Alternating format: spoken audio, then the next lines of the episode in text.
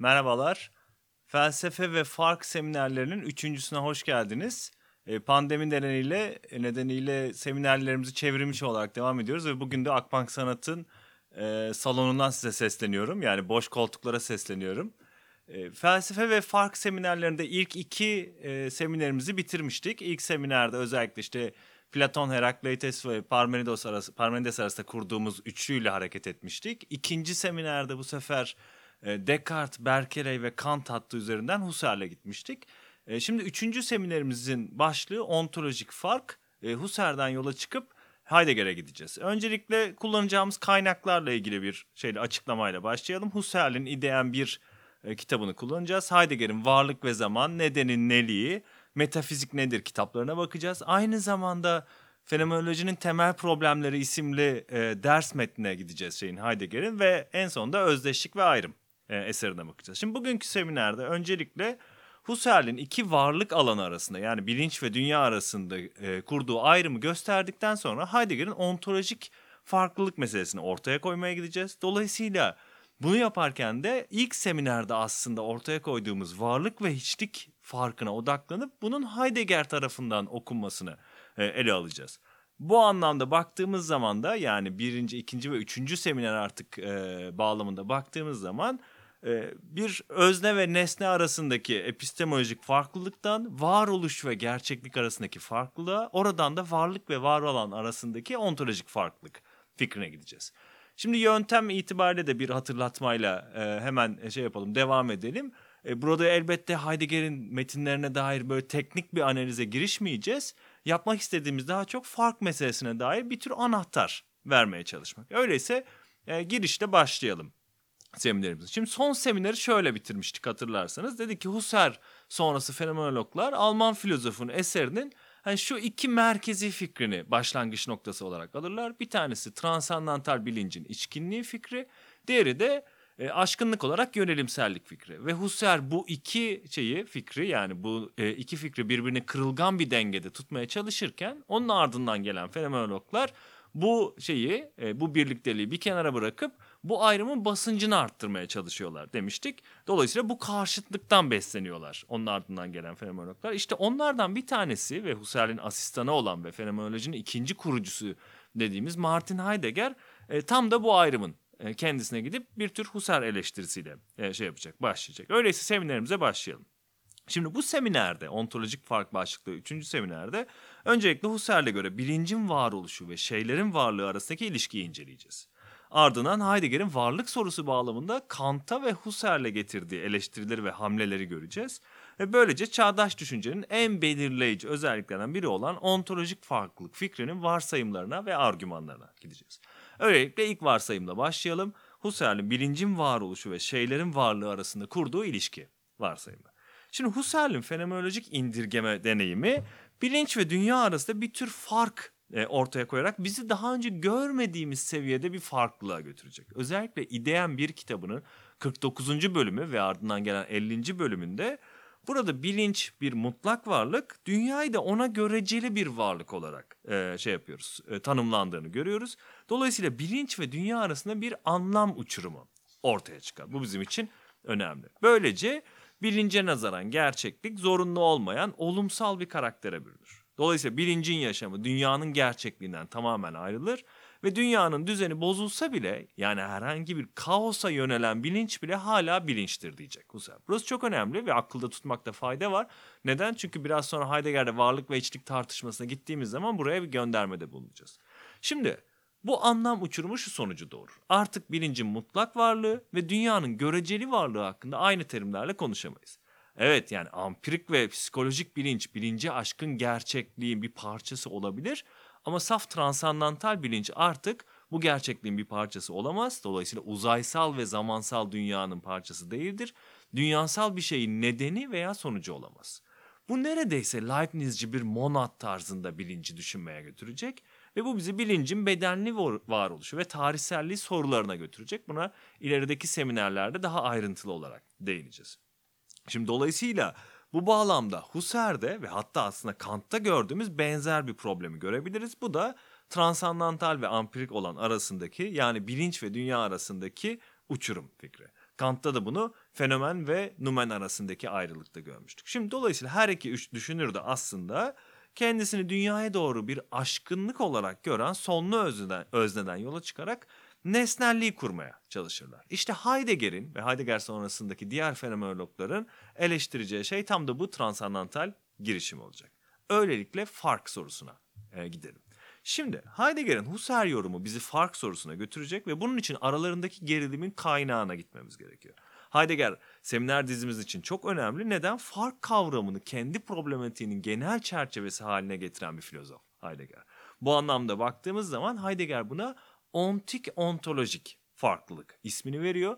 Hani bu şey, bu isimlendirme her ne kadar 1927'de yayınlanan Varlık ve Zaman eserinde geçmese de aynı yıl yayınlanan ve o dönemki derslerinden oluşan fenomenolojinin temel problemleri e, şeyinin e, kitabının 22. bölümünde geçiyor. Dolayısıyla Heidegger'in ortaya koyduğu gibi aslında yani Husserl eleştirisinde fark ettiğimiz gibi hani Descartes'taki sonlu ve sonsuz töz arasındaki ayrım kendisini Husserl'de epistemolojik olarak ampirik ve transandantal olan ayrımı olarak ortaya koyar.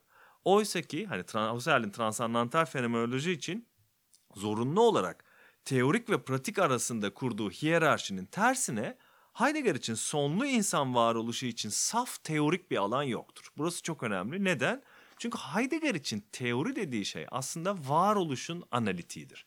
Varlık ve Zaman kitabının başlangıcında buna bakabilirsin. Şimdi bunu gerçekleştirmek için de e, şey Heidegger hermeneutik bir çaba içine girmek gerektiğini söyleyecek. Şimdi sayfa 70'te Varlık ve Zaman'ın Kaan Ökten'in çevirisiyle yayınlanan Varlık ve Zaman'ın sayfa 70'te Heidegger şöyle bir şeyle e, ifadeyle e, şey yapacak e, başlayacak. Felsefe Dazai'nin hermeneutiğini başlangıç noktası alan evrensel fenomenolojik ontolojidir. Varoluşun analitiği olarak Dazai'nin hermeneutiği ise tüm felsefi soruların takip ettiği kılavuzun ucunu onun kaynağına ve geri döndüğü yere bağlamaktadır. Şimdi buradan çıkaracağımız sonuç elbette şu. Demek ki felsefe temel olarak ontolojidir, yöntemi fenomenolojidir ve varoluş onun hem çıkış noktası hem de ufkudur. Peki neden böyle? Yani Heidegger'e göre neden varoluş çıkış noktası? Çünkü Heidegger'e göre insan varoluşu kendisine yabancı değildir. Varlığı kendisi için bir soru haline alır. Tamamıyla kendisini ilgilendirir. Çünkü onun varlık tarzı varlığının aydınlığıyla Lichtung sözcüğünü kullanıyor Heidegger belirlenir ve kendi varlık sorusuyla tanımlanır. Buna göre varlık sorusunu sormak için de ontolojik farklılığa ihtiyacımız var. Şimdi var olan ve var olanın varlığı ya da olmak arasında fark ortaya çıkarılmadan varlık sorusu sorulamaz. Ve söz konusu farklılık fikri yani hem Heidegger'in düşüncesi çok önemli bir yere sahip hem Heidegger sonrası işte Patočka, Merleau-Ponty, Levinas, Sartre gibilerde çok çok önemli bir işlevi olacak ve bunlardan da öte hani günümüzdeki siyaset felsefecilerinin yani post temelci siyaset felsefecilerinin temellikle başvurduğu bir ayrım olarak ortaya çıkacak. Peki bu varlık ve var olanlar veya olmak arasındaki ayrım nedir? Şimdi en basit anlamda bunların aynı soruya verilen yanıtlar olmadığını söyleyebiliriz. Var olanın varlığı bizzati bir var olan değildir. Ve varlık sorusunun anlaşılması için yani ilk e, felsefi adım Heidegger'in deyimiyle hikaye anlatmamaktır. Bu ne demek? Var olan olarak var olanın kökenini başka bir var olana dayandırarak belirlemeye çalışmamaktır. Heidegger böyle eleştirecek e, metafizik tarihini. Şu halde hani var olanlar işte bu mesela bu önümüzdeki masa veya mikrofon gibi hani bu önümüzdeki şeyler ve nesnelerdir ve bunların ortak noktası var olmalarıdır. Yani bunların en basit anlamda hani şimdi ve burada mevcut olduklarını söyleyebiliriz. Oysa varlık ya da olmak var olan gibi bir nesne haline getirilemez ve varlık var olanlardan başkadır ve var olan olmayandır. Bu iki varsayım çok önemli. Bunların üzerine gideceğiz. Şimdi dolayısıyla ontolojik fark tabii ki burada ortaya çıkıyor. Var olanlardan farklı olarak örneğin işte bu masa ve şeyden mikrofondan farklı olarak varlık bir şeyin var olma fiili veya onun neden var olduğu şeyini sorusunu akla getiriyor. Ama tabii buradaki nedeni metafiziğin kullandığı nedenden başka bir şekilde e, anlamamız gerekecek. Soru şu hani bu masa neden var veya bu mikrofon neden var? Bunlar zorunlu birer varlık mı? Olumsal varlık mı? Yoksa bunların doğası ne gibi soruları akla getiriyor aslında ontolojik farklılık. Bu Heidegger'in hani terminolojik olarak söyleyecek olursak olmak, sein ve hani var olan zayen de arasında kurduğu farklılık. Hatta bu terminolojiyi biraz daha ileri götürecek olursak bu aslında mevcut olan işte bunlar gibi şimdi ve burada mevcut olan gibi ve mevcudiyete geliş arasındaki farklılık olarak ortaya çıkacak. Şimdi böyle anlattığım zaman aslında bunu görebiliyoruz ama felsefe tarihindeki teorik yaklaşım içerisine baktığınız zaman bunu anlamak hiç de kolay değil aslında. Hatta felsefe tarihi bu farklılık sorusunu doğru bir şekilde soramadığı için varlık sorusunun unutulduğunu ileri sürecek Heidegger. Şimdi Varlık ve Zaman kitabını e, okuyanlar bilirler. Bunun ilk girişindeki epigrafta e, Heidegger Platon'un sofist diyaloğuna göndermede bulunuyor ve burada aslında Platon'un varlık ve var olanlar arasında çözülmesi gereken bir sorunu keşfettiğini e, ileri sürecek. Fakat ilk seminerde hani bu soru etrafında hamlelerini gördüğümüz Platon'u Heidegger sonuna kadar takip etmeyecek. Çünkü neden? Platon'un bu sorunun farkında olsa da ontolojik farklılığın kendisini ortaya koymadığını iddia edecek.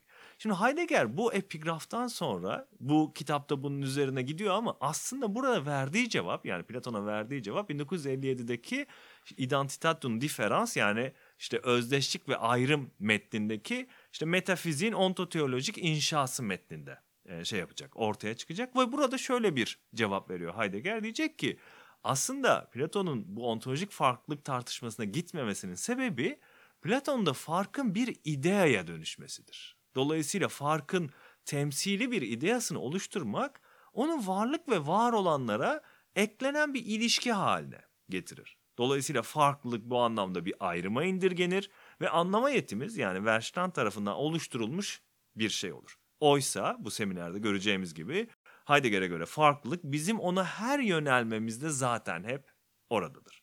Şimdi dolayısıyla bizim aslında ilk seminerde gördüğümüz gibi Sokrates'ten beri var olan olarak var olanın bilimini yapma düşüncesi bazı sorunlar ortaya çıkarıyor. Heidegger'e göre de asıl mesele zaten hani tüm var olanlara ortak olanı bulma yani bir öz e, şeyi araştırması fikri ve bu fikir var olanı aslında hani bizi uzaklaştırdığı şey var olanın e, imkan koşullarının kurucusu olarak varlık fikrinin üzerine örtüyor. Bu anlamda baktığımız zaman hani devamı itibariyle şeyin e, fikrin orta çağın yaptığı gibi onu böyle unum, bonum ve verum tarzı bir evrensele indirmek de aslında sorunu çözmüyor. Çünkü neden? Böylece var olanın temeline işte bir idea, tanrı, töz, irade gibi e, bir şey koymuş oluyorsunuz. Dolayısıyla sorun aslında felsefe tarihindeki şey hani bu zorluğun ortaya çıkması ve devam etmesindeki sorun bizim ilk seminerden beri ortaya koyduğumuz horismos yani fark fikriyle gelen işte varlık ve yokluk, işte görünüş gerçeklik, duyulur düşünülür hatta fenomen ve e, numen ayrımında ontolojik fark fikrinin araştırılmaması. Dolayısıyla Heidegger bu bakımdan Hani bunun önüne geçebilmek için soru sorma tarzımızda bir değişiklik yapmaya gidecek ve varlık sorusu artık teorik olarak tüketilebilecek bir soru değil. Şimdi biz ileride göreceğimiz gibi varlık sorusunun hani ontolojik farklılık olarak açılması aslında bir tür varlığa geliş olarak reformüle edilmesi bize şunu gösterecek. Aslında fark sorusu açıklık ve kapalılık arasında dinamik bir yapıda e, araştırılması gereken e, bir soru olarak ortaya çıkacak. Öyleyse şeye gidelim artık ilk argümanımıza yani Dasein ve e, ontolojik farklılık fikrine gidelim. Temel argümanımız şu. Ontolojik farklılık öncelikle Dasein'in aşkınlık eylemiyle bir olgu haline gelir. Dolayısıyla bu aşkınlığı nasıl anlamak gerekiyor? Bu soruyla devam etmek lazım. Şimdi varlık ya da olmak yani Sein dediğimiz şey tüm ontik belirlenimlerin ötesindeki bir tür aşkınlık olarak ortaya konması gerekiyor. Ama bu aşkınlığı iki şekilde anlamamak gerekiyor Heidegger'e göre. Birincisi elbette aşkınlığı varlık ve var olanların böyle birbirine sabit özler olarak gösterip bu anlamda aşkınlığı Tanrı'ya ulaşma eylemi olarak gösteren bir teolojiyle açıklanamaz. Yani aşkınlık böyle zamansız bir öze doğru olan ve varlığı tüketen bir aşkınlık değil. Bu birincisi. İkincisi ise aşkınlığı aslında geçen seminerde gördüğümüz gibi Kant ve Husserl'de olduğu gibi öznenin kendi dışına çıkıp nesneye ulaşma sorusu olarak da anlamamak lazım. Bu Varlık ve Zaman'ın 54. paragrafına bakabilirsiniz. Buna bir tür felsefenin skandalı ismi veriyor aslında Kant. Şey Heidegger Kant'tan e, esinlenerek. E, bu ne demek? Varlık ve Zaman'da şöyle söylüyor Heidegger. Aşkınlık sorusu artık özne nasıl olur da kendinden çıkıp dışarıdaki nesneye ulaşır sorusuna indirgenemez. Çünkü bu soruda nesnelerin tümlüğü dünya idesiyle özdeşleştirilmektedir. Oysa sorulması gereken şey şudur. Var olanlarla dünya içinde karşılaşılabilmesini ve karşılaşılan var olanlar olarak onların nesneleştirilebilmesini ontolojik bakımdan mümkün kılan nedir? Cevap için dünyanın ekstatik, ufuksal bakımdan temellendirilmiş olarak aşkınlığına gitmek gerekir. Dolayısıyla bu aşkınlık aslında var olanlardan var olanların varlığına doğru geçiştir. Ama bu aşkınlık bir öncelikle söylediğimiz gibi varlığı tüketmeye yönelik. Yani var olanlardan kalkan ve varlıkta son bulup bir özün keşfedildiği bir aşkınlık değil. Bunun yanında Heidegger hani tıpkı varlığı böyle statik, böyle zamandan bağımsız olarak belirlenebilir bir şey olarak kabul etmediği gibi varlık ve var olanlar arasında da böyle ilişkisiz sabit bir zıtlığı da kabul etmez. Dolayısıyla aşkınlık süreklilik içinde ve dinamik bir biçimde de düşünülmesi gerekiyor. Dolayısıyla iki karakterini ortaya koymuş olduk aşkınlığın. Bu yüzden varlığı ve fark ilişkisini fenomenolojide bolca kullandığımız ufuk kavramıyla ele almak gerekecek. Şimdi gel bunu özellikle e, Saffet Babür'ün yakın zamanda çevirdiği Nedenin Neli olarak e, Nedenin Neli olarak çevirdiği kitapta 1929 tarihli kitapta ortaya koyuyor. Heidegger Husserl'in içkinlik ve aşkınlık arasında yaptığı ayrımı eleştirerek işe başlar ve insanın varlığını hani içkinlik olarak okumak yerine onu bir eksistans yani artık e, stans biliyorsunuz durma ex yani dışına çıkma anlamına geliyor. Bir tür aşma kendinden çıkış olarak ortaya koyacak. Bu anlamda baktığımız zaman da özne olmak demek aslında bu aşkınlık içinde ve aşkınlık olarak var olmak demektir. Yoksa önce bir özne var sonra aşkınlık fikrine gidiyoruz değil. Dolayısıyla artık hani insan ya da bilinç kavramı yerine bu yüzden de Heidegger Dasein kavramına orada olmak e, şeyini kavramını kullanacak. Bu anlamda Dasein dediğimiz şey çünkü insan ve bilinç kavramının hani bagajı epey yüklü felsefe tarihinde. Oysa Dasein tözsel olarak tanımlanamaz. Onun varlığı burası önemli. Bir zamansaldır, iki dünyasaldır. Şimdi de öyleyse bu iki özelliğe gidelim. Yani Dasein'in zamansallığı ve dünyasallığına gidelim. Bir diyelim Dasein'in zamansallığı. Şimdi insan varoluşunun aşkının temel karakteri Dasein'in sonlu zamansallığıdır. Ve bu fikir bizi hani nesneyi öznenin önüne koyan temsil felsefelerinden uzaklaştıracak. Ve şu halde Dasein'in önemi hani onun diğer var olanlar gibi olmayıp eksistans dedik ya çünkü Dasein geçmişe ve geleceğe de doğru kendini şey yapabilir, aşabilir. Zamansal oluşu ve tözsel bir açıklamanın tam da bu yüzden tözsel bir açıklamanın konusu olamamasıdır. Şimdi dolayısıyla Dasein'in zamansallığı üzerine gittiğimiz zaman fark ettiğimiz şey şu. Ancak şimdiki zamana kapalı kalmayan, geçmişe ve geleceğe yönelen bir varlık dünyaya açık olabilir. Burada elbette hani Husserl'in geçmişe yönelim ve geleceğe yönelim yani işte retansiyon ve şey protansiyon fikirlerini akla getirmek lazım. Şimdi dolayısıyla insan olmanın anlamını belirleyen şu belirli bir geçmişe yani kişisel veya şey kolektif veya kültürel bir tarih ile önünde açık olarak yakalayabileceği ya da kaçırabileceği bir dizi imkan ile birlikte var olması fikridir. Bu bağlamda Heidegger aslında hani böyle düzenli, çizgisel ve şimdi noktalarının böyle sonsuz dizisi olarak kabul edilen nesnel zaman anlayışını eleştirecek. Özellikle yani Aristoteles'in fiziği daha sonra Augustinus'la da birlikte gördüğümüz bu modelde geç gelecek henüz şimdi değil, geçmişte artık şimdi değildir. Ve şimdiki zamansa her geçen anda gelecekten geçmişe akan şu andır. Dolayısıyla burada teorik öncelik şimdidedir ve bu zaman anlayışı varlığın yorumunu oluşturur. İşte burası çok önemli çünkü bu şimdideki teorik an, e, önceliği zaten eleştirerek e, Heidegger işe başlayacak. Bu ne demek? Bu zaman anlayışına göre var olmak ile şimdiki zamanda olmak aynı şekilde anlaşılır. Ancak şimdiki zamanda olanlar vardır. Çünkü diğer zamanlar aslında artık veya henüz yoktur. Yani geçmiş ve gelecek. Dolayısıyla bu zaman parçalarının var olması diye bir şey mümkün değildir. Şimdi bu bağlamda baktığımız zaman özellikle Augustinus'la birlikte biliyorsunuz zaman sorusu e, şey yapılıyor, e, açılıyor.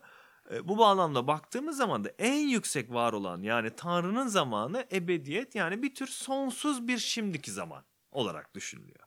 Dolayısıyla hani bu fikir üzerinden gittiğimiz zaman bir var olmak ve şimdi de var olmak arasında bir denklik buluyoruz. Hatta bir adım daha gidelim şeye göre, Heidegger'e göre. Heidegger diyecek ki bilginin nesnesine uygunluğu modeliyle işleyen doğruluk fikri de bu şimdiki zamandaki varlık e, anlayışından gelir. Biz buna adequato rei et intellectus diyoruz.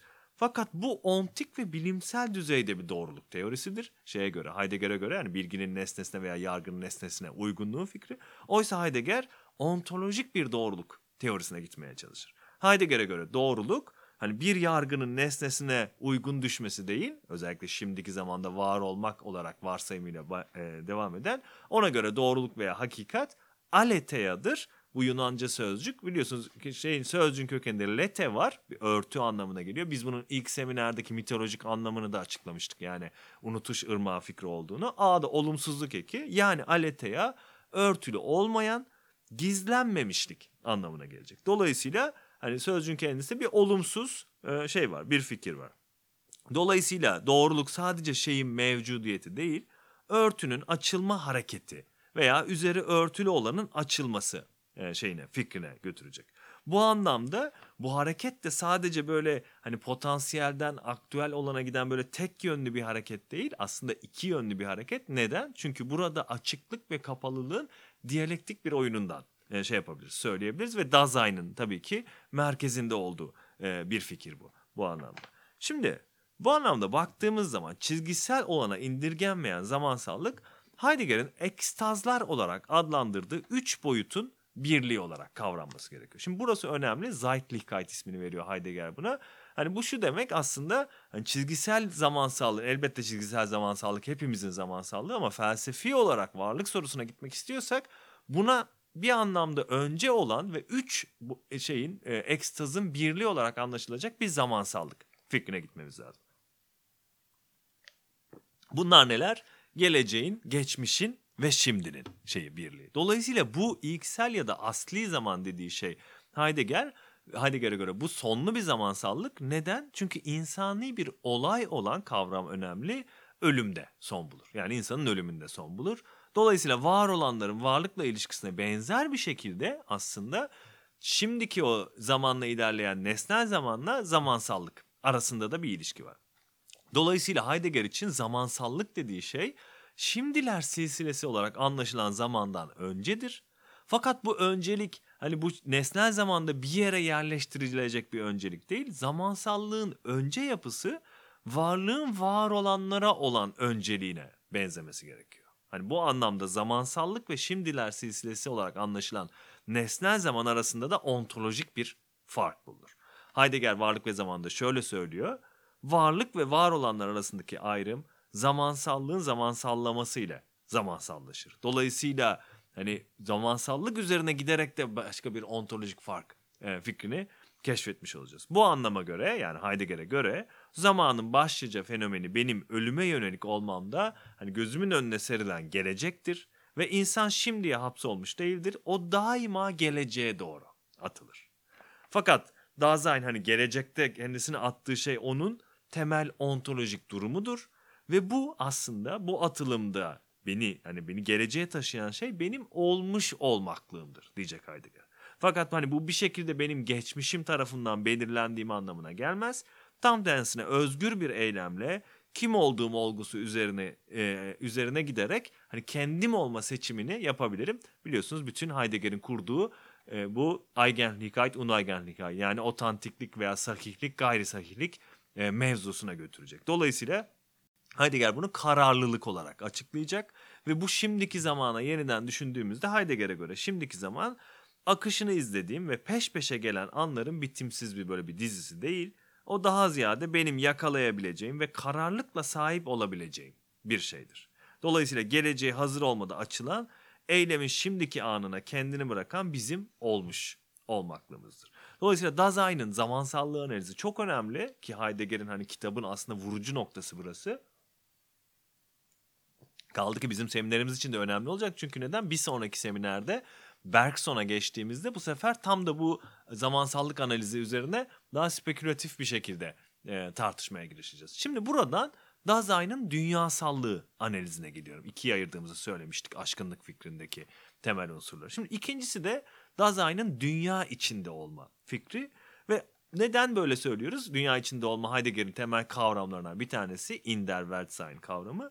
Dasein'in Dasein olarak aştığı şey dünyadır. Bu yüzden aşkınlığın zamansal karakteri yanında hani biraz önce söyledik o ekstatik karakteri yanında onun dünya içinde olmak anlamına da geldiğini söylememiz gerekiyor. Neden? Dasein kendisiyle bir tür böyle içe bakış, refleksiyon ilişkisi kurmaz. Onun ilişkisi kendi varlığını anlama ve ifade etme üzerine kuruludur. Bu yüzden Dasein'in böyle epistemolojik bir arşimet noktası değil, egzistansiyel olarak hani aletleri kullanmasında, tasarılar oluşturmasında, o tasarıları üstlenmesinde ve hani başka kendiler ile karşılaşması ve kendisini bu başka kendilerle ilişkide bulduğu bir şeyde dünyada incelenmesi gerekiyor şeyin Dasein'in. Bu anlamda baktığımız zaman hani insan gerçekten dünya içinde olmaysa bu ne demek? Aslında burada bir Descartes eleştirisi var. Yani insanın dünyada bulunuşu sadece bir ekstensa ve kogitans fikriyle anlaşılmaz. Yani daha da karikatürize ederim. Yani bu suyun bu şişede bulunduğu gibi bulunmuyor aslında şey. Yani insan bu bizzat dünyanın insan olmanın anlamının temel kuruluşunun bir parçası olduğu anlamına geliyor. Yani Heidegger'in benlik dediği şey hani böyle yüzünü karşısındaki nesnelere çevirmiş böyle bir ego veya bilinç kafesi değil. Çünkü neden? Ben aslında kendi dünyamım. Dünya da benim varlığımın, varoluşumun yapısının ayrılmaz e, bir parçası. Peki bu fikir bizi nereye götürüyor? Aslında gitmek istediğimiz yer e, başka. Neden? Çünkü Dasein evet dünyadan ayrı değil, dünya içinde var olandır ve bu yüzden dünyaya doğru aşkınlık onun varlığının yapısına dahildir. Ama bu aşkınlık fikrini geçen seminerde Husserl'de gördüğümüz biz aslında yönelimsellik teorisinde de görmüştük. Yani bu dünyaya doğru aşkınlık fikrini. Ama yönelimsellikteki ortaya çıkan şey aslında yönelimselliğin sadece var olanları keşfetmeye yönelik olmasıydı. Oysa Heidegger'e göre bu keşif var olanın varlığının açılmasını varsayar. Yani yönelimselliğin var olanlara gitmesinin arkasında Heidegger'e göre var olanın varlığının açılması fikri var. Dolayısıyla var olanın varlığının açılması aslında tüm mümkün var olanların anlaşılmasının zemini olarak dünyanın açılması fikrine götürecek. Şimdi bu demektir ki var olana yönelik her davranışta işte örneğin yönelimsellikte hali hazırda varlığın anlaşılması gerekiyor. Varlığın anlaşılması da hani onun bir Dasein'de vuku bulmasını gerektiriyor. Dasein'in hermeneutiği gereği. Şu halde Dasein'in zamansal varoluşu ve varlığın anlaşılması onun var olana doğru olan tüm davranışlarının temelinde. Bu şu demek. Demek ki varlık ve var olan ayrımı Dasein'in varoluşunun bir parçası olarak hali hazırda örtük veya gizli biçimde zaten oradadır.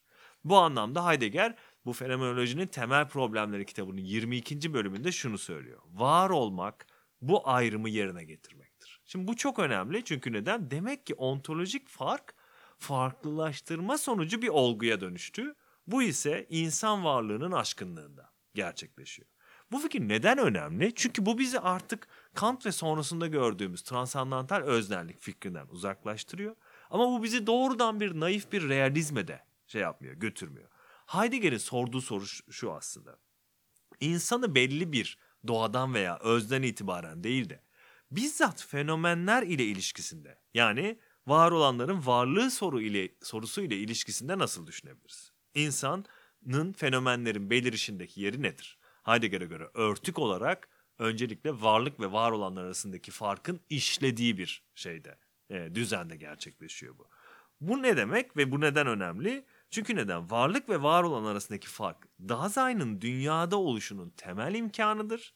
Ve çünkü ancak böylece Dasein bir var olanı diğer var olanlardan farklı olarak belirli bir var olan olarak kavrayabilir. Ama hani bildiğimiz gibi gündelik hayattaki Dasein hani şeylere fırlatılmış Geworfenheit diyor Heidegger ve ontik anlamda var olanlarla asli bir ilişkisi içinde değil. Yani hepimiz öyleyiz gündelik ontik hayatımızda. Yani ben bu seminerden çıktıktan sonra bu antik yaşantıma devam edeceğim. Dolayısıyla hani bir fırlatılmışlık e, içerisinde bulunacağım. Aksine o şeylerde ilkin e, hani bir araç olarak, bir yararlı ve kullanışlı e, şeyler olarak ilişkiye girer. Şimdi bu yüzden bu ön ontolojik kavrayış yani varlık ve var olanlar arasındaki farkın ön ontolojik kavrayışı içinde insan şeylerle üzeri örtülü bir şekilde yani ilişkiye girer. Bu yüzden ontolojik farklılık düşünülmeden önce üzeri örtülü olarak iş görür. İşte burası bizim seminerimiz için çok önemli. Çünkü neden? Onun düşünülmesinin temel koşulu da zaten pratik olanın teorik olana önceliği. İşte Heidegger'in aslında 20. yüzyılda e, damgasını vurduğu şeylerden bir tanesi bu. Ama hani bunu aslında başka felsefi şeylerde de düşünebiliriz. Ben Hani bunu yazarken aklıma Descartes geldi. Çünkü biliyorsunuz birinci meditasyonda Descartes bu hani algısal fenomenlerden şüpheye girdiğinde yani şunu demek istiyor bir anlamda. Diyor ki ben aslında en çok güvendiğim şeyi bugüne kadar düşünmemişim. Yani en üzerine en çok yatırım yaptığım şeyi düşünmemişim. Yani algı fikri aslında. Heidegger'in e, açısından da önemli bir şey var burada. Neden? Çünkü bu farklılık düşünülmeden önce üzeri örtülü olarak iş görüyor. Dolayısıyla Heidegger aslında teori ve pratik arasındaki alışıldık ayrımı ters yüz ediyor ve hani çünkü neden benim dünya ile ilk karşılaşmam teorik değil ve bu bir gözlemcinin böyle değerlerden arındırılmış bir dünyaya bakma deneyimi değil. Tam tersine ben dünyayı ilkin hani yararlı ve kullanışlı olduğu kadar insanın değerleriyle ve anlamla dolu olan şeyler dünyası olarak kavruyorum. Bu anlamda hani Heidegger için de yaşam dünyası böyle artık anlamdan yoksun saf bir olgusallık değil. Hani bunun aksine böyle saf teorik bir içsellik olarak da anlaşılamaz. Neden? Çünkü yaşam dünyası bu anlamda kendi varlığında eylemin bir merkezi olarak bir etkinlik olarak veya birlikte var olduğun başkalarına gösterilen ilgi olarak yani zorge olarak ortaya çıkacak. Dolayısıyla aslında soru eylem sorusu haline geliyor Heidegger'le birlikte. Yani imkan ve eylem sorusu haline geliyor. Neden? Çünkü bu üzeri örtülü olan düşünülmemiş olanından yola çıkıp pratikten teoriye gitme fikri. Şimdi öyleyse şunu görüyoruz. Dazai'nin analizinde artık en çok öne çıkan konu imkandır ve Dasein imkan olarak var olmadır. Ve Dasein'in en asli ve nihai belirlenimi artık imkan sorusudur. Ve Dasein'in imkan olarak var olmasının fenomenolojik incelemesi bizi Heidegger'in Stimmung dediği haleti ruhiye analizlerine götürür. Dasein'in kendisi her daim içinde bulduğu hani bu ruh halleri imkan olarak dünyaya belirli bir görünüm kazandırmakta hatta dünyayı belli bir hani ışık altında görmemizi sağlıyor. Şimdi burası çok önemli. Neden? Çünkü bu ruh halleri şeyi analizi hani Kant ve Hegel hattındaki rasyonalist felsefi bakış açısından hep dışlanmıştır. Heidegger'in bu ruh halleri hamlesiyle birlikte kendisinden sonra gelen özellikle Sartre'da ve Levinas'ta görüyoruz biz bunu 20. yüzyılda damgasını vuracak. Neden? Çünkü ruh halleri artık böyle güvenilmez, sübjektif yönelimler değil, bizzat anlama ve dünyayı kavramaya dair işlevler barındırır. Bu yüzden bizim temel bulunuş yani Befindlichkeit hallerimiz böyle sadece kestirip atılan değersizleştirilen, değersizleştirilebilen şeyler değildir. Çünkü neden? Onlardan böyle sıyrılıp saf teorik bir anlama gitmek de mümkün değil Heidegger'e göre.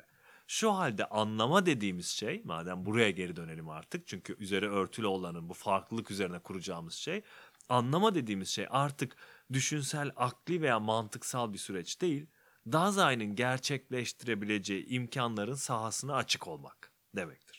Bir şeyi anlamak onun imkanını hani kendi Dasein'ında gerçekleştirmek demek. Yoksa anlama fikri yani bir tür böyle bilim adamının yaptığı gibi böyle çizgisel giden dünyadan izole bir şekilde ortaya koyan üretilmiş bir e, şey değil, bilgi değil. Şimdi bu bulunuş fikri ve bu haleti ruhiye fikri bizi seminerimizin ikinci kısmına e, götürecek. Böylelikle seminerin ilk kısmının sonuna gelmiş oluyoruz. Böylece seminerimizin ikinci kısmına geçebiliriz. İkinci kısım varlık ve hiçlik farkı üzerine olacak. Şimdi Heidegger 1929'da yayınlanan Metafizik Nedir kitabında hani varlık ya da olmanın var olanlardan farkını daha radikal bir şekilde gösterebilmek için varlığı tüm var olanlardan farklı olan var olan olmayan yani hiçlik ile ortaya koyar.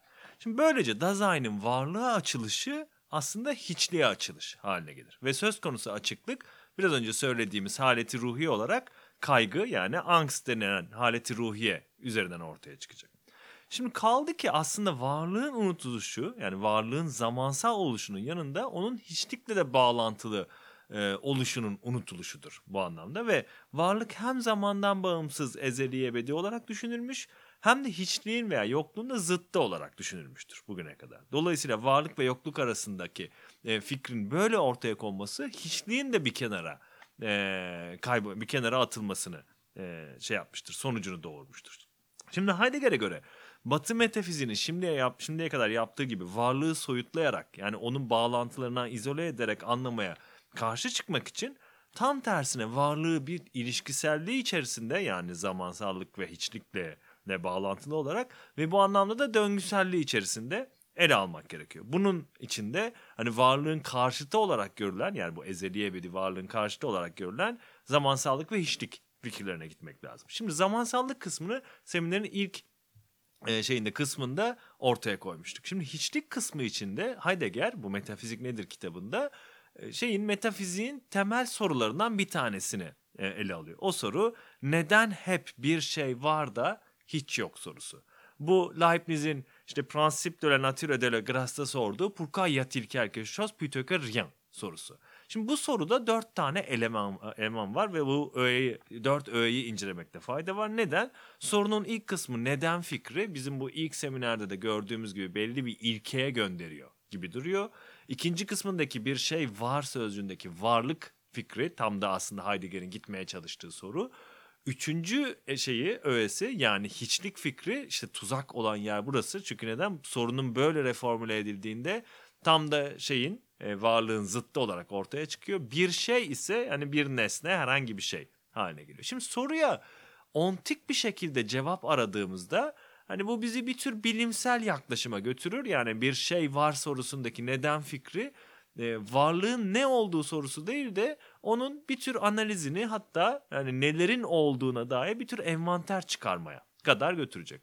Bu Husserl'in aslında hani bilimlerin krizi olarak e, şey yaptığı, ele aldığı fikri ortaya çıkarıyor. Heidegger de bunun üzerine e, gidecek. Ama aslında bizi ilgilendiren şey soruya verilen ontolojik cevap. Bu da felsefe tarihinin e, cevabı. Bu cevap Heidegger'e göre ontoteolojik bir cevap. Neden?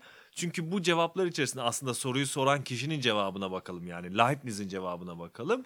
Bu sorunun cevabı yani neden hep bir şey vardı hiçlik yok sorusunun cevabı Tanrı. Ve Tanrı temsil ve irade ile burası önemli bu modern felsefedeki bu iki şey e, fikir temsil ve irade ile hani mümkün dünyalar arasındaki en e, şeyi e, en iyisini seçiyor. Şimdi buradaki şey ne? Sorun ne Heidegger'e göre? Yani ontoteolojinin Tanrı cevabının ortaya çıkardığı sorun ne? Sorun aslına bakarsanız bu fikirle birlikte dünyanın olumsallığını ve varlığın enigmatik yapısının ortadan kaybolması. Neden? Çünkü böylece felsefe tarihi artık hiçliğin alt edilmesi ve varlığın temellendirilmesi haline geliyor ve ontoteoloji hani her zaman var olan ve hani ezeli ebedi değişmez ve zorunlu bir varlık fikrine doğru gitmiş oluyor. Bu anlamda baktığımız zaman bunun arkasındaki düşünme fikri şeye göre Heidegger'e göre mantıkçı düşünme. Neden? Çünkü o da sadece var olanlarla iş gördüğü için hiç hani bu düşünüm içerisinde var olanın zıttı veya var olanların tümden değillemesi şeklinde ortaya çıkacak. İşte Heidegger bizzat bunun üzerine gidiyor. Yani hiçliğin bir değilleme, bir olumsuzlama olarak ortaya çıkması üzerine. ileriki seminerlerde göreceksiniz Sartre'ın varlık ve hiçlikteki e, şeyleri, hamleleri de tam da buraya dayanacak. Şimdi dolayısıyla bu fikir içerisine baktığımız zaman ya bu mantıksal düşünme içerisine baktığımız zaman hani hiç kesin bir şekilde araştırılamaz ve üzerine söz söylenemez hale gelir. Hatta biraz daha böyle geriye de giderek e, yine aklımıza Descartes'i getirirsek orada da onda bile karşılaşabiliyoruz bunda. Çünkü neden? Descartes insanı Tanrı ve hiçlik arasında bir yere yerleştiriyor. Ama Tanrı'dan özellikle 3. meditasyonda bolca bahsetmesine rağmen hiç hakkında e, hiçbir söz e, söylemiyor. Dolayısıyla aslına baktığımız zaman böylelikle hiçliğin bu tartışması itibariyle de bakarsak varlık sorusu unutulmuş olur. İlk kısımdaki zamansallık ve dünyasallıkta olduğu gibi. Şimdi bu unutuş sorusu önemli. Neden? Bunun iki katmanı var. Birincisi unutuş fikri aslında varlığın unutuluşu. Yani metafizik ve ontoteoloji tartışması. Bunun üzerine zaten biraz konuşmuştuk. Burada önemli olan aslında es gibt sein yani es gibt verme demek. Yani varlık varlık verendir fikrinin yani var olanlara varlığın e, varlık verdiği fikrinin unutulması fark sorusuyla birlikte. Ama ikinci önemli sorun ise unutuşun unutuşu ismini verdiği şey Heidegger'in. Neden? Çünkü her ne kadar hani metafizik şeyinde tarihinde varlık sorusu unutulsa da hala da sorunun izi devam ediyor. Çünkü neden sorusu var orada biraz önce reformüle ettiğimiz soruda. Unutuşun unutuşu ise Heidegger'in teknik eleştirisinden ve modernite eleştirisinden geliyor. Çünkü neden? Yani metafizin tersine artık modern zamanda özellikle modern bilimin şeyiyle yükselişiyle artık biz bu soru da sorulamaz hale geliyor. Varlık sorusu da sorulamaz hale geliyor. Neden? Hani bununla ilgili birçok metin var ve özellikle biz geçen seneki kriz ve kritik seminerlerde bununla ilgili konuşmuştuk. O yüzden çok kısa e, bir şekilde e, şey yapacağım, açıklayacağım. Heidegger'e göre artık fenomenlerin kendisiyle değil, bir tür dünya imajıyla, Weltbild'le e, karşı karşıya olduğumuz için hani dünyanın bilimsel ke- temsili kendisine empoze eder ve dolayısıyla dünyanın imajı yani artık şeyleri deneyimleme biçimimizin ötesine gider. Heidegger bununla ilgili olarak bu yaptığı modernite eleştirisiyle e, ilgili olarak bizi artık varlığı modern zamanlarda bizzat tekniğin hesaplayıcı yapısıyla tezahür ettiği fikrine götürecek. Bunu biliyorsunuz Geçtel çerçeveleme olarak adlandırıyor Heidegger ve diyecek ki her şeyin sınırsızca bir hesaplanabilir bir çıkara uygun olarak dönüştüğü e, bir fikir haline e, getirecek. Şimdi baktığımız zaman bu aslında Heidegger'in modernite eleştirisinin arkasında tıpkı metafizikteki unutuştaki gibi yine bir ikili bir şey var. E, aşama var çünkü neden? Kartezyen modernite aslında her şeyi bir amaca uygun olarak dönüştürmeye çalışırken Heidegger diyecek ki artık hani kendimizi içinde bulduğumuz bu 20. yüzyıldaki modernite artık herhangi bir amacın kalmadığı ve her şeyin araçsallaştırıldığı işte sınırsızca hesaplanabilir hale getirildiği e, bir e, şey düzleme e, götürecek. Heidegger burada bu modernitedeki bu tehlikeyi yani artık hiçbir amacın kalmadığı, her şeyin araçsallaştırıldığı düzlemin tehlikesini anlamak için Nietzsche'nin irade kavramına da başvuruyor ve diyor ki yani bir irade bir şeyin iradesiyken Nietzsche'nin anladığı şekilde bugün artık irade iradenin iradesi haline yani iradenin yoğunlaşması haline geldi. Dolayısıyla ortada hiçbir araç amaç yok ve her şeyin sınırsızca araçsallaştırıldığı bir fikir. Dolayısıyla bu modernite eleştirisi yani bugün çok önemli. Hani baktığımız zaman tıpkı böyle Guy Debord'un işte 1967'de hani bugün içinde yaşadığımız gösteri toplumunu ortaya koyduğu gibi Heidegger de aslında bugün içinde yaşadığımız bu neoliberal globalleşme fikrini de e, şey yapıyor, ortaya koyuyor bu teknik e, tartışmasıyla. Hani bununla ilgili konuştuğumuz için devam etmiyorum ama bununla ilgili olarak hani en sağlam analizler de yakın zamanda kaybettiğimiz e, Bernard Stiegler'in e, analizlerinde mevcut. Oraya bakılabilir. Şimdi biz varlık ve hiçlik tartışmasına geri dönüyoruz. Peki neden böyle? Yani neden hiçlik e, şey varlık sorusunun e, içerisinde düşünülemiyor? Şimdi eğer biz varlıktan anladığımız şey böyle katı bir mevcudiyetse hiçlik de dasnih de tam tersine mutlak bir na mevcudiyet haline geliyor. Dolayısıyla hani mantıksal düşünme içerisinde baktığımız zaman tam bir zıtlık içerisinde buluyoruz. Şimdi Heidegger'in karşı çıktığı ilk şey bu dualist tutum elbette. Çünkü neden? Hani Heidegger özellikle varlık ve hiçliği bir öyle dualist bir şekilde birbirinin zıttı olarak görmek yerine onların nasıl birbirlerine ait olduklarını anlamaya çalışacak. Bu anlamda baktığımız zaman hani bu zıtlık içerisinde kaldığımız zaman hiç var olandan bütünüyle başka olan varlığın tecrübesine götürdüğü için aslında Heidegger için değerli olacak. İşte bu anlamda zıtlığın, zıtlığın ötesine geçip bir ilişki içerisinde düşünebiliriz. Çünkü neden? Heidegger için var olanlardan tümüyle başka olan varlığı tecrübe etmek için var olandan başka olan yani hiçliğe gitmek gerekiyor. Şimdi bu anlamda baktığımız zaman aslında hiçlik hani varlığa doğru giden bir araç gibi görünüyor ama Heidegger için biraz daha öteye geçecek. Yani hiçlik, hiçlik sadece var varlık e, sorusunun bir aracı değil. Çünkü neden? Bizzat biraz önce sorduğumuz neden hep var olan vardı hiç yok biçimindeki soru aslında bizzat hiçin bu araçsal yapısının ötesinde nereye işaret ettiğini gösterecek. Yavaş yavaş ona doğru gitmeye çalışacağım. Peki öyleyse hiç hakkında nasıl konuşabiliriz? Yani var olanların zıttı saf bir yok olan olarak bahsettiğimiz zaman onu nesneleştiremiyoruz. Dolayısıyla ontik anlamda konuşmamız mümkün değil. İşte Metafizik Nedir kitabında Heidegger bu e, hiçin tecrübesini ele almak için ona yani en felsefi haleti Grundstimmung ismini verdiği e, Dasein'ın hani ölüme yönelik varlık olan, e, ölüme doğru varlık olan Dasein'ın temel haleti ruhiyelerinden bir tanesi olan kaygı fikrine gidecek. Ve bu ne demek? Heidegger'e göre Dasein dünya içindeki varlığında kendisini bazı anlarda güçlü bir kaygı e, durumu içerisinde bulur. Ve bunu açıklamak için Heidegger tıpkı biraz önce yaptığı bu ikiliklerde olduğu gibi korku ve kaygı arasındaki farklılık üzerine gidecek ve diyecek ki hani basit bir korkudan hani herhangi bir nesnesi olan bir korkudan farklı olarak kaygının ilk sebebi aslında belirsiz olmasıdır. Heidegger'in sıkıntı analizi de tabii çok önemli. Ona da bakmakta fayda var ama bu belirsizliği anlamanız için söylüyorum. Dolayısıyla kaygı böyle somut bir nesneden, var olandan duyulan bir korku değildir. Ancak kaygının belirsiz oluşu hani onun böyle gerçekliğini ve varoluşunu da ortadan kaldırmaz. Heidegger'in vurguladığı gibi kaygı hiçbir şey ve hiçbir yerdir. Hani bu yüzden korku ve kaygı arasındaki fark aslında biraz önce gösterdiğimiz var olan ve varlık arasındaki ilişkiye benziyor. Çünkü neden? Heidegger'in gösterdiği gibi korkunun da aslında kaynağı kaygı. Ama kaygının belli bir nesnesi yok. Kaygının nesnesi bir tür belirsizlik durumu. Bu anlamda baktığımız zaman tam da bu belirsizlik ve onun hakkında böyle konuşamaz olduğumuz kaygıyı kaygı olarak ortaya çıkaran şey Dazai'nin aslında dünya içinde ikamet ediyor oluşu. Ve Heidegger'in deyişiyle bizzat dünyanın bütününden kaynaklanan bir kaygı bu. Bu ne demek? Burası çok önemli. Bütünlük fikri yani totalite fikri çok önemli. Çünkü neden? Kaygıyı böyle nesneleştirici, rasyonalist bir tutumla karşımıza alabileceğimiz bir dünya fikriyle anlamamız mümkün değil. Çünkü neden?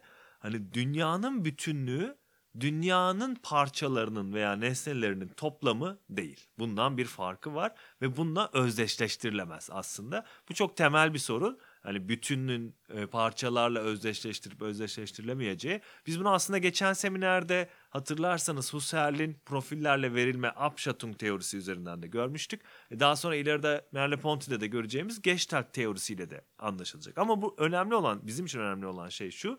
Kaygının e, kaynağı parçaların toplamı olarak bir dünya şeyi değil, e, dünya fikri değil, bizzat bir bütünlük olarak e, dünya fikri. Dolayısıyla ontolojik farklılık aslında bir yandan var olanlar ve var olanların varlığı arasındayken diğer yandan da dünyanın parçalarının toplamı ve dünyanın bütünlüğü arasındadır. Çünkü neden? Varlık sorusunun açılmasının aslında dünyanın açılması olduğunu söylemiştik. Dolayısıyla hani farkı araştıran bir felsefenin de hani Patoçka'nın söyleyeceği gibi ileride bütünlük olarak dünyayı kendisine dert etmesi gerekiyor.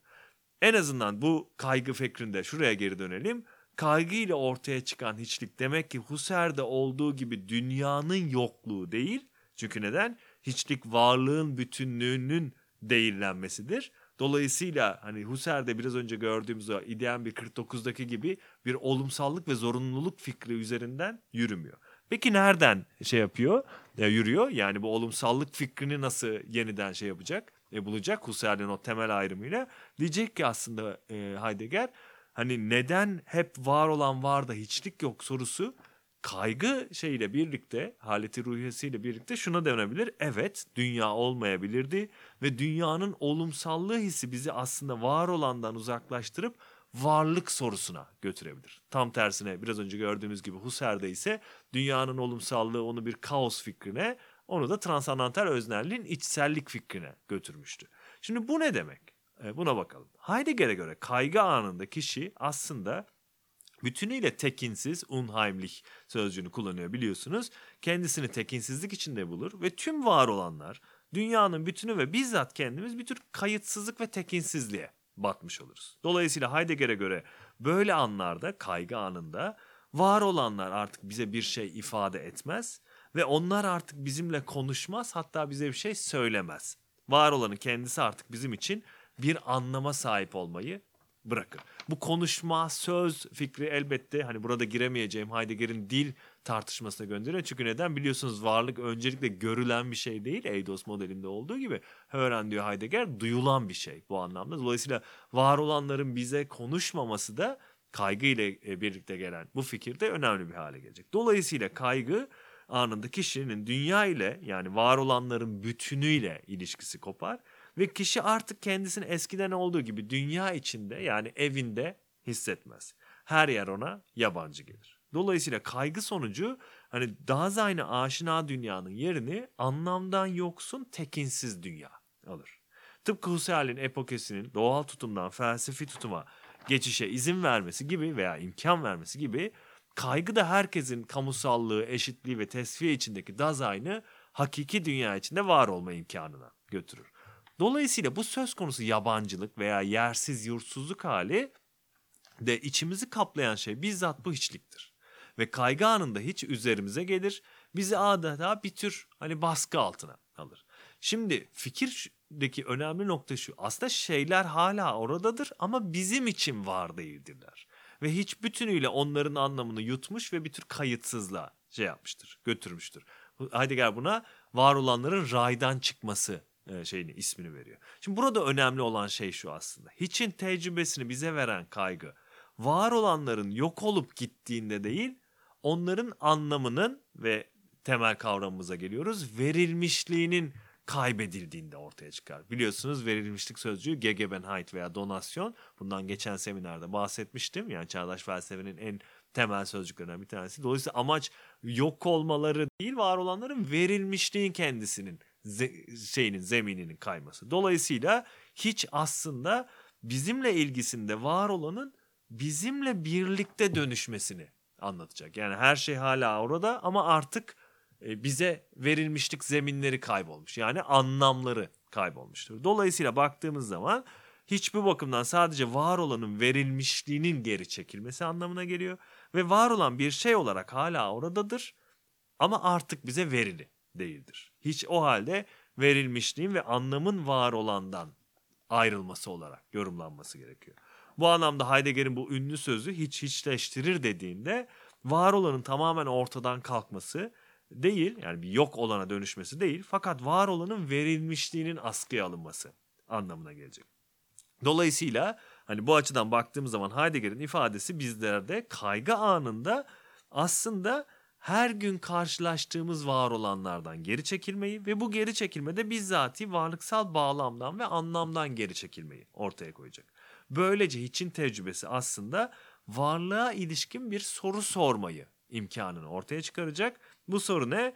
Var olana daha önce anlamını veren, onu benim dünyama dahil eden ve benim için karşılaşılabilir olan şey nedir? Çünkü Heidegger'e göre bu verilmişlik dediğimiz şey günlük hayatta karşılaşabileceğimiz, hani ele alabileceğimiz bir şey değil. Ancak hiçin tecrübesinde verilmişliği deneyimleyebiliyoruz. Verilmişlik artık hiçin tecrübesiyle birlikte geriye çekilmesi onun Dasein için görünüşe gelmesini ortaya çıkaracak. Dolayısıyla hiç sayesinde artık Dasein bir şekilde kaybettiği şeyin e, farkına varacak. Bu da var olanın verilmişliğini es gibt sein demiştim hatırlıyorsanız varlık varlık verendir.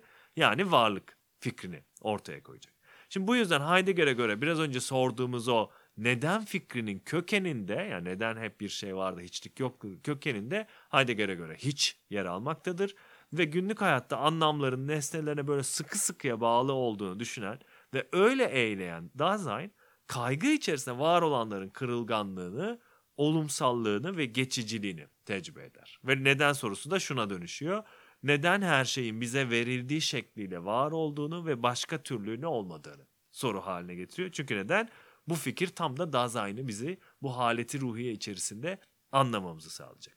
Öyleyse sonucumuza gelelim. Sonucundaki temel argümanımız şu.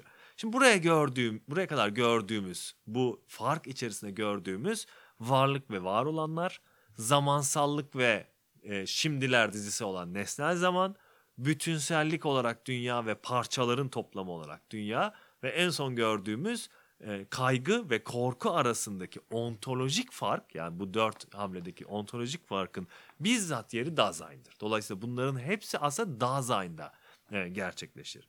Ve zaten hani seminerin başında da fenomenolojinin temel problemleri kitabının 22. bölümünde var olmak, varlık ve var olanlar ayrımını yerine getirmektir demiştik. Şimdi Heidegger'in e, fark meselesinde aslında ikinci döneminde bu söylediğimiz şey tersine çevrilecek. Yani Dasein'ın önceliği ortadan kalkacak. Bununla şey yapacağım, bitireceğim.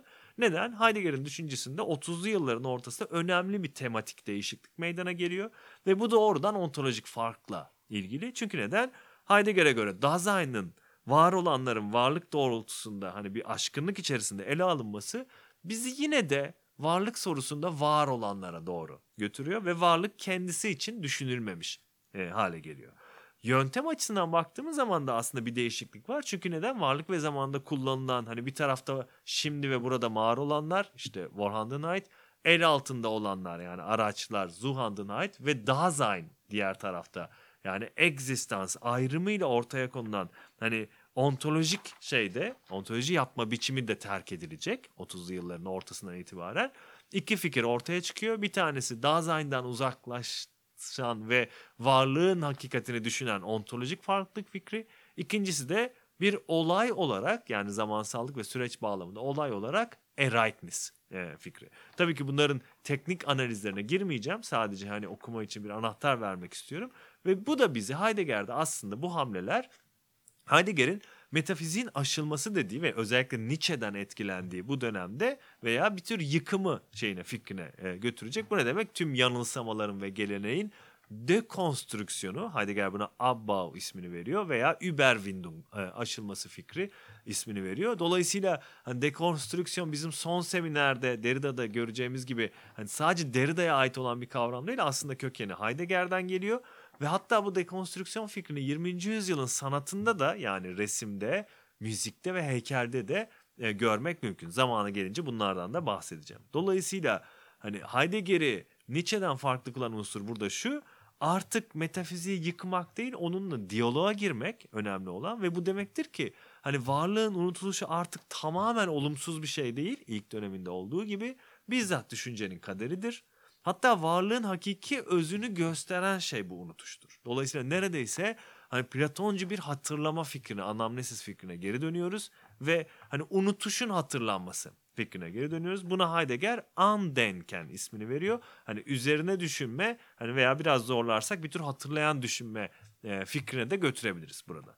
Şimdi bu bizi nereye götürüyor peki? Bu fikir yani bu Dasein'den uzaklaştıran fikir Heidegger'in artık hani belli bir öznenin veya Dasein'in iradesi yerine bir olmaya bırakılmışlık Gelassenheit fikrine götürecek ikinci döneminde. Bu ne demek? Hani bütün böyle iradeyle e, eyleyen şey üzerine hani insan fikrinin e, yerine çünkü bu hani biraz da böyle Kant'ta ve diğer düşünürlerde gördüğümüz gibi hani dünyayı kurmak veya onu dönüştürme fikri yerine tam tersine olanı olduğu gibi kabul etmek, varlığın gizeminde kalmak ve varlık sorusunda kalma fikri ortaya çıkacak. Heidegger bu bu tarz bir düşünceye e, şey yapacak, geri gidecek. Bu ne demek? Hani varlığın geri çekilmişliğini düşünmek aslında veya işte biz buna görünmeyenin fenomenolojisi de ismini veriyoruz.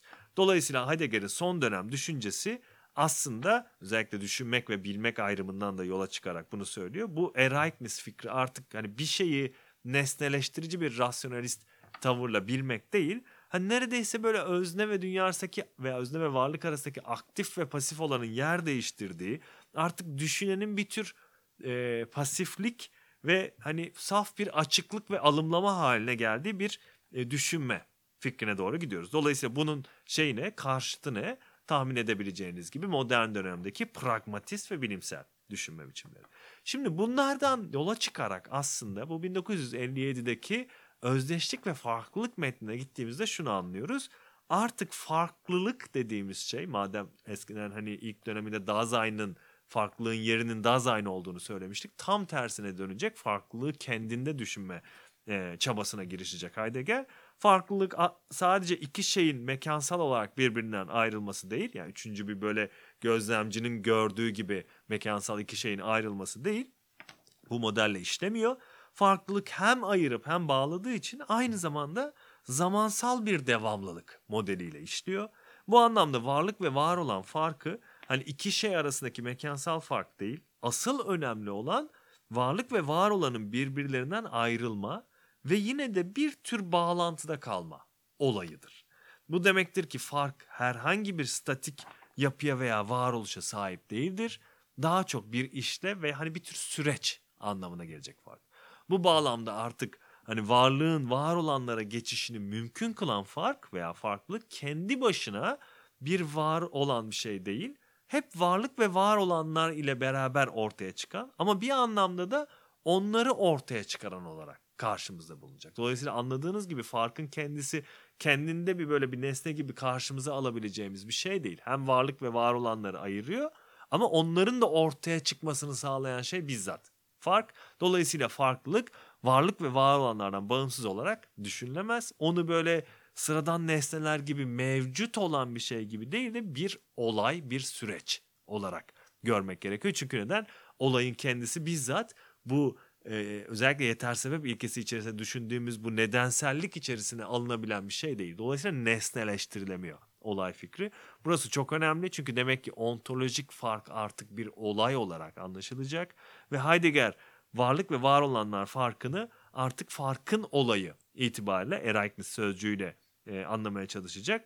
Fark tarafından meydana geliş tarafından anlamaya çalışacak. Bu bizim için çok önemli çünkü neden? Özellikle bugünkü e, olay fenomenolojisi tartışmalarının zemini tam da buradan geliyor. Yani farkın bir olay olarak görülmesinden geliyor ve bu da bizi artık farkın zamansal ve bir süreç olarak anlaşılması fikrine getirecek. Burada semineri bitiriyorum. Neden? Çünkü tam da önümüzdeki seminerde buradan devam edeceğim. Yani işte bir farklılaşma hareketi olarak yaşam başlığını taşıyan seminerde Bergson'un farkı nasıl zamansal bir süreç olarak ortaya koydu ve Heidegger'le ortaya koyabileceğimiz belli bir diyalog içerisinde ele almaya çalışacağım. Beni dinlediğiniz için teşekkür ederim.